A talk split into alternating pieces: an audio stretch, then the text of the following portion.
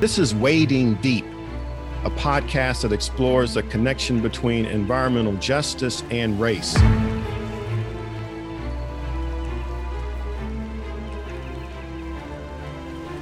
Racism pollutes our people and land. Resilience, our strength of spirit and hand. Resurrection, our healing. Made whole, we stand.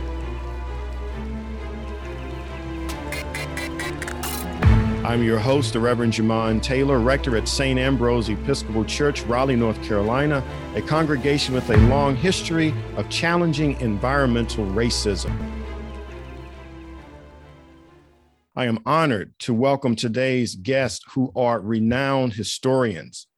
Mr. Ernest Dollar is executive director of the City of Raleigh Museum. The Reverend Dr. Brooks Graebner is the retired rector of historic St. Matthew's Episcopal Church, Hillsborough, North Carolina, as well as the historiographer for the Episcopal Diocese of North Carolina. And Dr. Earl Ijames is archivist, curator, historic preservation, and I guess farming archivist that I learned recently. Uh, he is with the North Carolina Museum of History. Welcome, gentlemen. The topic today is history surrounding St. Ambrose using the congregation's three physical locations as time markers Smoky Hollow from 1868 to 1900. The church's move near the Prince Hall District, Third Ward, Ward from 1900 to 1965, and the move to Rochester Heights from 1965 to the present. And this conversation will center on that third move to Rochester Heights in 1965. And uh, Mr. Dollar, what was happening in Raleigh in the years leading up to St. Ambrose's second move and the, city, and the city designating Rochester Heights as an intentional Black community? Um, well, you know, this is the the third move of the church comes at an incredibly interesting time in American history. It's the height of the civil rights movement. Um, there's lots of discussions on school desegregation, school integration, um, uh, suburban sprawl, um, urban decay. So by the time of 65, um, there's been a great movement within Raleigh as, as a lot of resources to the Black communities are starting to dry up and uh, that there's a, there's a real desire to leave the city core, to go to some of these suburban areas, uh, suburban neighborhoods that are popping up around the city. And certainly we see the first time we see um, um, Black um, construction, we see Black designers, we see Black developers who build these specific places, almost like we saw after the Civil War, places of their own. So you see like Rochester Heights pop up, Biltmore Hills, Madonna Acres, and a lot of these other neighborhoods that offer African Americans a slice of that suburban dream without sort of the, the grunge of downtown. So um, the area around the church is, is largely abandoned. Um, you see a lot of the, the area today where the church was is completely decimated. It's still a vacant block almost. So um, it's a real struggle for access to resources and to try to find places of their own. And certainly with the move to Rochester Heights, um, puts the church in sort of a an area that is is endangered by flooding. It's a flood zone. So um, it sort of follows this trend we've been talking about on these series about how African Americans are pushed to non-desirable areas or less desirable areas just because of the way that the, the, the banking system is set up, um, legal codes of segregation, and a number of factors just push them to places that um, that were not meant to be settled in large numbers in, in big places. Well, one one thing too about that time frame and what's going on is, um, and and toward that point is the redlining that had been going on from the federal government in relation to city planning and resources, uh, and the federally almost imposed segregation where not only it pushed uh, African Americans and people of color out of those more desirable areas, it wouldn't give them financing. But again, here in Raleigh, uh, w- w- what happens is is a is, is, a man named John Winters uh, starts a uh, construction company in 1850. I mean, 1857. Um, 1957, and um, and actually begins to build these really modern uh, post World War II um, suburban attractive neighborhoods um, that um, also he has the possibility to help with financing, help with uh, you know the resources. So it creates new communities almost equitable, even though they're separate. And like you say, it's more desirable, even though they're in the flood flood zones in those areas, uh, than being in the more restrictive spaces in town. Uh, and and so so Raleigh, unlike many other communities, not only in the South but throughout the nation, when redlining is going on, and these uh, really desperate, mostly inner city black communities are being left, uh, you know, with with the leftovers. Uh, Raleigh is moving forward into the 20th century at that time with the latest as far as home building and construction and financing and being able to create spaces and communities um, uh, that are notched above uh, for you know what what was downtown and and like you say lends itself earnest toward almost an abandonment of those spaces.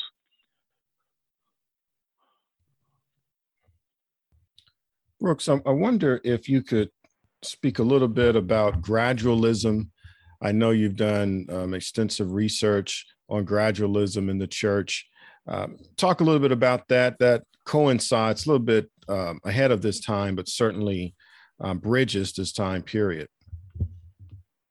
Yes, and um, if I uh, would also like to um, talk a little bit about the uh, leadership of Father Calloway um, in the life of the diocese. Absolutely, absolutely. Um, so um, after Brown v. Board of Education, uh, the Diocese of North Carolina, like most Southern dioceses, were led by bishops who, um, uh, on the one hand, gave assent to the notion of uh, equality, but at the same time suggested that the pace at which desegregation should occur should be set by the dominant white culture.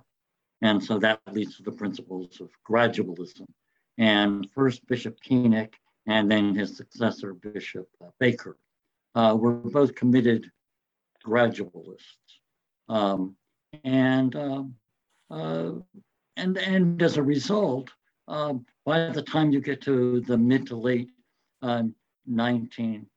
60s, um, the Episcopal Church is becoming deeply divided, as much as society is, over um, issues of, of justice uh, and equity.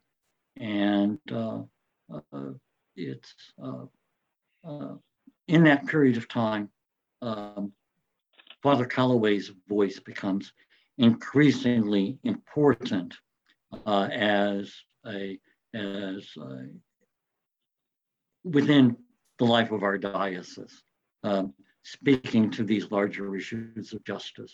And uh, he begins to take increasingly leadership, uh, you know, increasing leadership roles in Raleigh, but also in the diocese, and becomes an incredibly important voice, calling the church to a more robust engagement you're absolutely right, Brooks. The importance of Father Calloway cannot go um, overstated, understated. He certainly comes to St. Ambrose in 1959 as a relatively young priest from Texas, and within six years, um, is able to get a hundred thousand dollar loan to build the current edifice, St. Ambrose, in, in 1965. It's what we see in St. Ambrose moving from uh, the third ward to Rochester Heights. It's for the second time in our history we physically move the Black church closer to Black people. When we read the diocesan archives, and Brooks has done extensive research on this, the Journal of the Episcopal Convention in 1901, uh, then Archdeacon for Colored Work said, uh, one of the greatest things St. Ambrose has done is in its short history to physically move the Black church closer to Black people. In that sense, we picked up our edifice in Smoky Hollow and rolled it uh, to Third Ward. And so we do it again. We did it again uh, in 1965. And we moved to Rochester Heights, which is in the Walnut Creek wetland. And we know that Walnut Creek uh, in uh, 1887 is where the city of Raleigh began pulling its freshwater supply. Um, and it needed a place to dump the sewage. And so it dumped sewage in Walnut Creek. The convention and belief during that time is only took 50 feet of running water for sewage to be potable, which sounds ridiculous to us now because if you pour sewage in a river and walk 50 feet and put a cup down, it's still going to smell like sewage. But that was a convention during that time. And so for 70 years, uh, 1887, 1957, the city of Raleigh dumps raw sewage in Walnut Creek. It also was a de facto dumping ground for garbage. And this is the area zone for Black people to live. As I like to say, um, the city dumps sewage, dump garbage, and then they dump Negroes. And because it's in Walnut Creek, which is pr- prone to flooding, that's exactly what happened that many homes were flooded and really lifted off their foundation because of the rising creek and it was uh, the leadership of father calloway who uh, was a two-term city council member who uh, reached out to dr norman camp um, environmentalist and chemist who helped found partners for environmental justice and it was father calloway because of his engagement at the city level was able to make sure that Dr. Camp was appointed to Parks and Rec to do the work of um, rezoning. And so here we see in the modern day what happened in the founding of the church. That 1868 newly emancipated African Americans and, and, those who uh, free people of color, part of the General Assembly, putting forward the legislative act that makes granting the land in which St. Ambrose found itself in 1868 possible. And then we have over 100 years later, um, Father Calloway, seat of power, city council, tapping Dr. Camp, environmentalist, making sure he's on parts and recs. And we get the genesis of Partners for Environmental Justice that still exists today. And just to show how power continues to flex, uh, in the fall of 2020, the one of the largest developers in the Southeast, John Kane, uh, proposed a 150 acre development straddling Walnut Creek, only 3,000 feet up Walnut Creek from St. Ambrose, um, a half mile upstream. And it was the community of St. Ambrose, Partners for Environmental Justice, and the new initiative that St. Ambrose started called One Wake that really took the developer John Kane to task and, and mandated in the rezoning requirement that green stormwater infrastructure had to be a part of the project uh, low impact development, that stormwater needed to remain on site, and even convinced the developer to start a $2.5 million grant match, grant matching fund at six points downstream from the development, one of those being St. Ambrose and Rochester Heights, that if the water level increased, it is the developer to mitigate flooding and to mitigate rise in, in storm water. So we, we see the history um, of, throughout the history of St. Ambrose, uh, this, this stream of um, action, proaction, um, environmentalism, and response.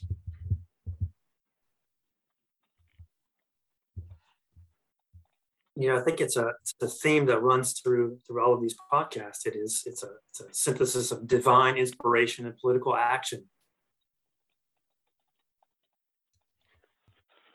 Well put, Ernest. yes. Yeah, when we talk about divine inspiration, uh, Brooks knows this well. In, in, the Episcopal Church, when we when we talk about sin, uh, we typically think of sin being um, some grievance against God, acting out against God, going contrary to God. Uh, but we in the church believe that there are actually four directions of sin and four points of sin. One, which is obvious against God. Uh, the other is against another human being, how we disrespect another human being. Uh, the third is against ourselves, that we are not kind and we can sin against ourselves. And the fourth is against nature and creation.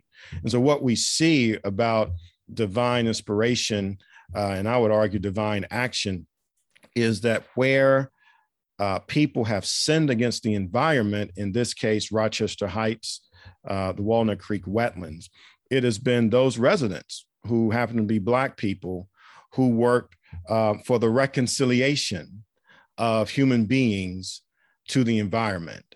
That the city of Raleigh dumps sewage and garbage, and yet it is those Black residents who are relegated to that undesirable location to live who actually bring about the restoration of the creation that was not decimated by people who looked like black and brown folk. Um, and we can and we can see that theme run not only in Raleigh, uh, but all over the United States, and some would, and I would argue, uh, even the world. But it's it's a very powerful narrative of you know divine inspiration and action, of not simply staying within four walls and worshiping, but actually becoming engaged and bringing what I call resurrection to all of the created order. Again, to follow that up, there's a there's oh, sorry, Earl. Um, there's I was a, just saying, well said. Yes. There's a there's a movement of a restorative history um, these days. That you know there is there's reconciliation through telling the past in order to shape the future. So I think that you know uh, this series by, by shedding light on these issues that have been going on over 150 years, that it gives us a, um, uh, like Earl said early on, it's a, it's a beacon for freedom for the future for us to follow and to, to restore what, what has gone on wrong in the past for the future. So it is through sharing these stories and shedding light on these issues that helps the, you know, guides us the light into the future.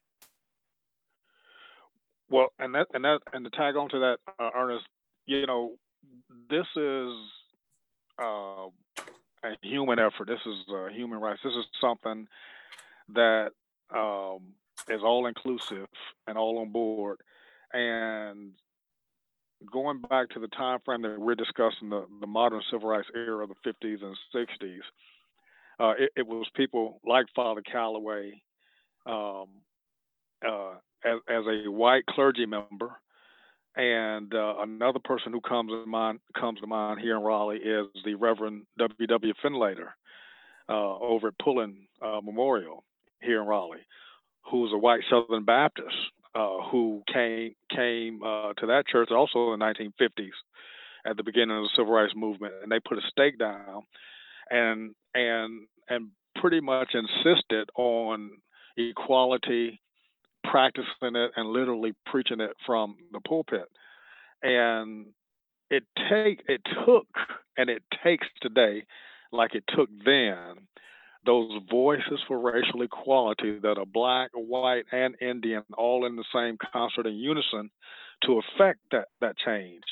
And and so again here in Raleigh, you have this spirit, the spirit, the core of people in the clergy from uh, different churches and different worship places who are coming to the fold. And as Dr. Martin Luther King said um, in the Selma to Montgomery March, uh, had um, you know the white photographer Spider Martin from the Birmingham newspaper not come out and captured uh, what happened to the people on the Edmund Pettus Bridge in that first march, it would have just been the black people talking about it, and unfortunately, it would have been relegated to the same outcomes as so many other injustices. So the the fact that here in Raleigh you have again these white clergy members at this time taking these bold and courageous stances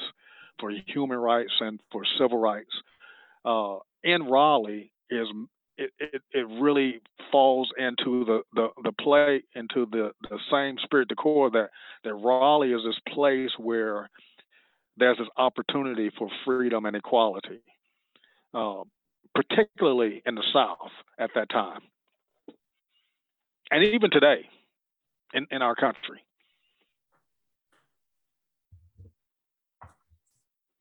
I appreciate your comments, um, Brooks. Ernest, and Earl. Um, as we round out this segment, I, I just want to ask the question um, from people who look at the presence, the present condition through the lens of history. What gives you hope?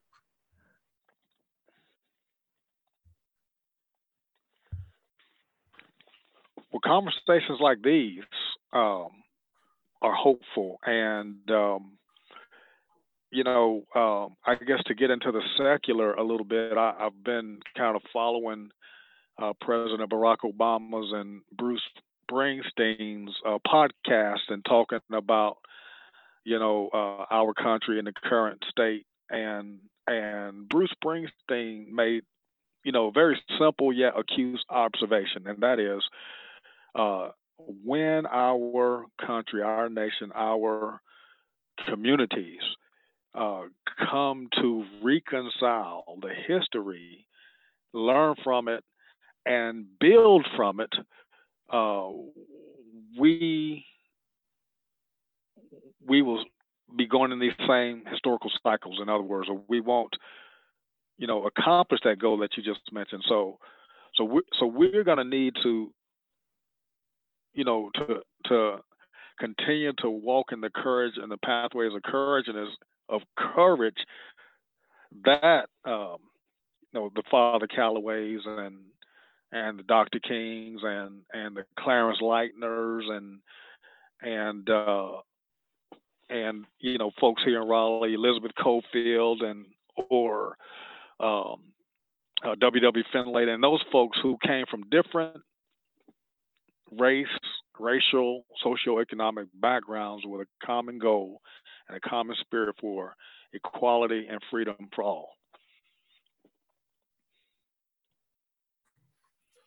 Yeah, I think I'll, I'll tag on to what Earl said is that, you know, um, America is still very much an experiment. It's a very long experiment. We are still trying to figure things out. And those founding fathers um, wrote words that are inspiring. They may not have applied to everyone at the time, but it gave America a blueprint for a successful, prosperous country with people who are dedicated to life, liberty, and the pursuit of happiness, and they're all created equal.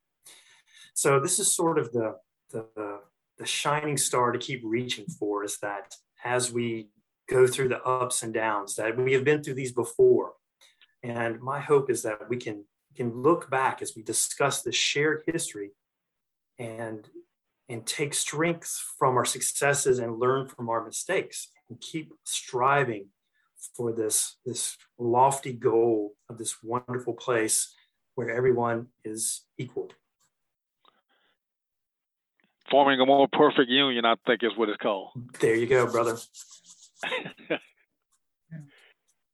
and I think, speaking about you know, restorative history, um, we've touched upon some important figures uh, this afternoon in this podcast.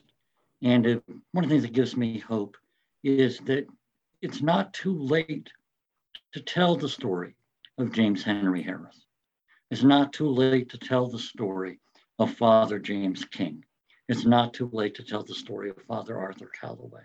Um, we can um, engage in a more capacious understanding of our history and um, and uh, point towards um, acts of bravery and commitment and social justice in the past, and um, and you know, build from there, build that more perfect union.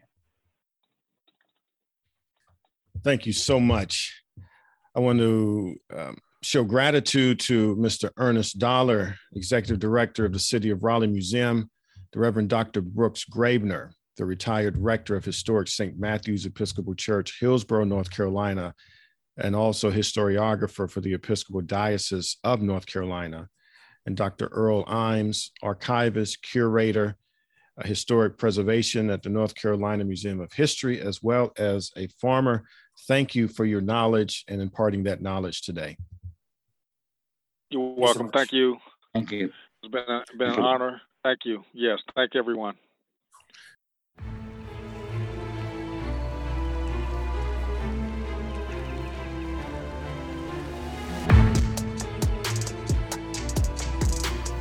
The Wading Deep podcast comes to you from a place we affectionately call the Bros, St. Ambrose Episcopal Church, Raleigh, North Carolina. Follow us on Facebook YouTube, The Bros NC on Twitter, and The Bros 1868 on Instagram. I am your host, the Reverend Jemonde Taylor. Gods are going to trouble the water of environmental racism, resurrecting a river of life clear as crystal. Shalom. Salam. Peace.